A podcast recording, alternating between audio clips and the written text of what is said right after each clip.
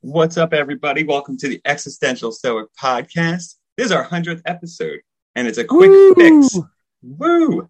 Finally made it to 100. So This is Quick Fix 44. We're going to talk about finding your strengths. We're going to give you some tips to help you do that.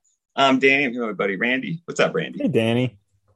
So, you know, why should people want to find their strengths? It seems obvious, I think, but Because we should all be big, strong men.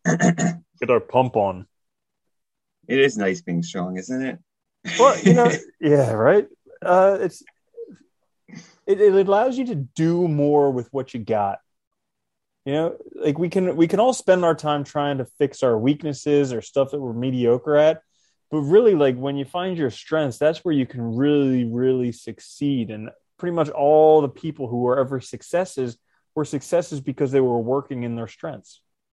Yeah, you know, it's funny. I think people underestimate how fast you can get things done when you're working in an area that you're strong in. And it actually frees up so much time for other stuff, which actually makes life better in general. All right. Mhm. Yeah. So let's give them some tips to do this. I'm going to go All right. first. Yeah. All right. My first one's using the, we've talked about this before, but explore exploration and exploitation. So exploring new things and using that to exploit the skills that you learn as you go forward and leverage them. Um, and, you know, as you explore and experiment, you'll also figure out, you know, essentially what you're good at, what works for you, what you like doing. And you can use that then to, you know, ideally form a path that works towards your strengths or with your strengths. So, how does the explore exploit thing work for someone who's new to something or someone who's experienced in it? Yeah.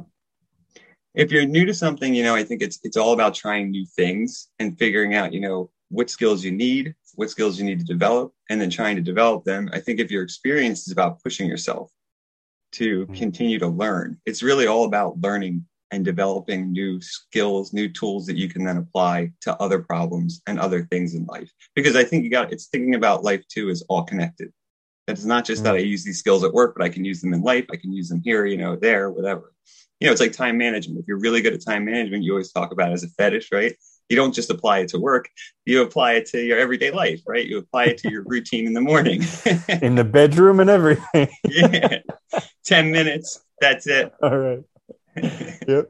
Yeah, but it makes it makes good sense. Like the explore exploit. Like if you don't know what your strengths are yet, you obviously haven't explored enough yet. But if you know what Yeah. they are, then you can exploit them. Yeah. Good stuff. So my first one for finding your strengths is know your weaknesses. I think this is a big problem that a lot of people have where they try and like work so hard on their weaknesses. And while like yes, you could probably turn a weakness into like an average or maybe a little bit better than average, you're kind of wasting your time and energy because really Yeah. if you focus that much time and energy on your strengths, you'll be unstoppable. But most people are like trying to get their it's like no child left behind. I don't even need to give you a better example than that. Like, look at what we've yeah. done to the American education Oh, system God. with no child left behind. And so, you know, if you focus all your time and energy on trying to get your weaknesses up to par, you're just wasting your energy. Like, instead, put that into your strengths. Yeah, you know, it's funny you mentioned that too. I think people do that because it's easy a lot of times because usually getting your weaknesses up to par, it's like easier to work on a lot of these little things rather than becoming an expert in one area or becoming really good in one area. But the other side too is I think it also takes honesty, right? You have to be honest with yourself and say, this is not something I'm good at. And we also are not good at that because of that fear of failure.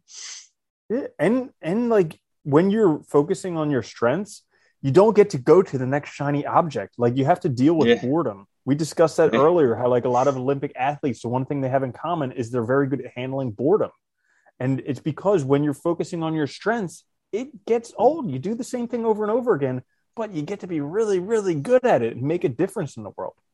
Yeah, it makes a huge difference.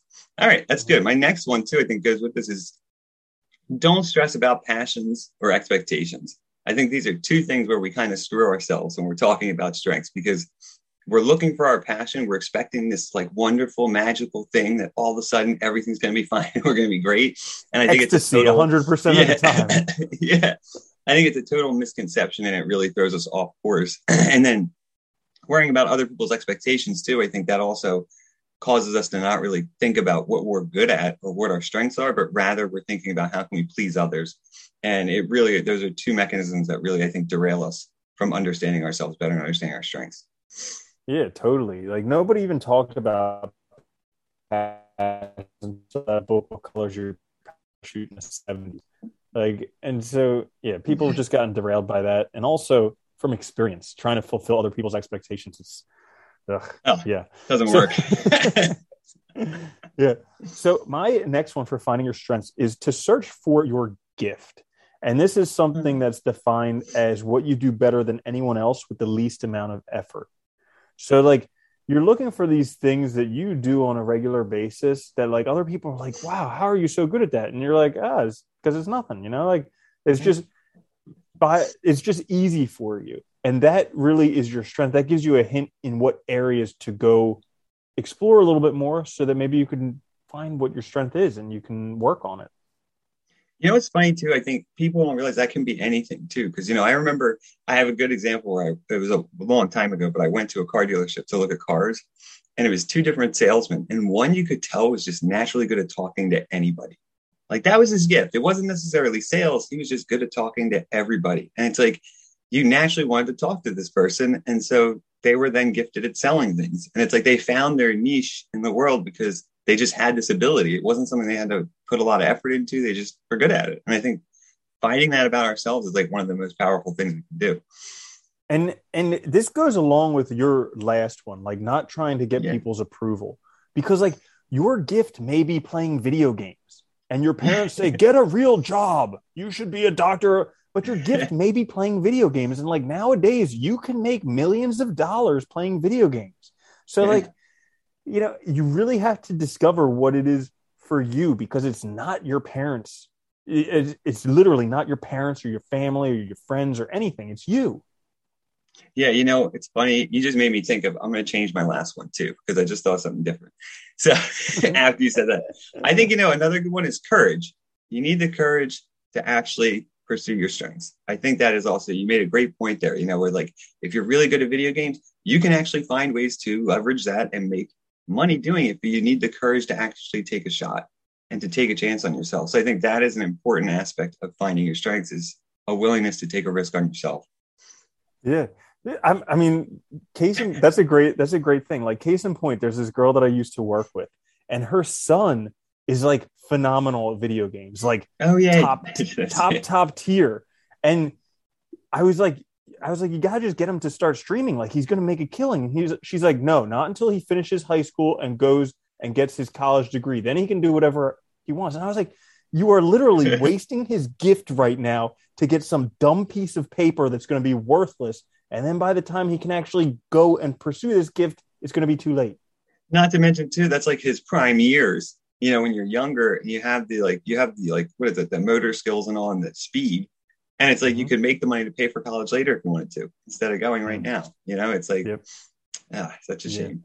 Yeah. yeah. So that brings me to my last one, which is like a hint for finding your strength, is that it's closer than you think most of the time it's under your nose like you don't even realize it's a gift because it is so easy and natural for you like you think it's this easy and natural for everybody but it's not. Yeah. You were you were gifted in that it's so easy and so natural for you that you think it should be that easy for everybody else but it's not.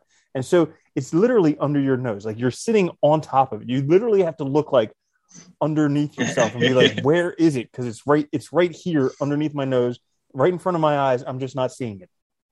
You know what I like about that too? It's like those things that we find ourselves doing all the time that we don't even recognize that we just do because we enjoy it. We do it because we're good at it, whether it's video games, writing, whatever it is, talking, you know, telling stories, whatever you're doing. I think it's like that kind of stuff is usually a great indicator of what our strengths are. And we often miss it because you're right. You know, it's something that's so in our face all the time that we don't even realize that we think it's natural or normal. Mm-hmm. So that's it, Absolutely. right? Everybody should be able to find their strengths now. That's it. That was our mm-hmm. quick fix, a short little episode. Um, you know, come back, check us out later for the full length. We will be, uh, you know, you can watch it on YouTube. You can uh, listen on any of the podcast apps, subscribe with notifications, do all that. It helps us a lot. Yeah. Mm-hmm. And one more handy hint just at the end. Yeah. Ask everybody who's close to you what they think your gift is. And if you oh. start to see a trend, that's definitely your gift. Pursue that. That's a good idea too, right? Kind of crowdsource to get an idea of what your gift is and what your strength is. Nice. because yeah, you can you can see it in other people a lot easier than you can see it in yourself. Dude, It's true of like everything. it is a lot easier to see it from the outside. Ah, that's awesome. That's a good place then. All right. Well, thanks for joining us. We'll be back later for the full length episode. Until then, though, later, man. Episode 100. Woo! Woo! All right.